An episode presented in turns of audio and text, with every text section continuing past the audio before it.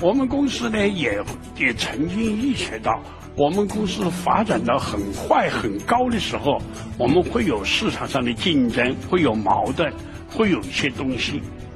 但是没有想到，美国打击我们华为的战略决心如此之大，如此之坚定不移。同时，我们也没有想到，美国在战于打击我们的面如此之宽宽泛。我们认为这些东西呢是阻挠不了我们的这个前进的步伐的，因为我们已经很坚强了，我们是打不死的鸟。抖音。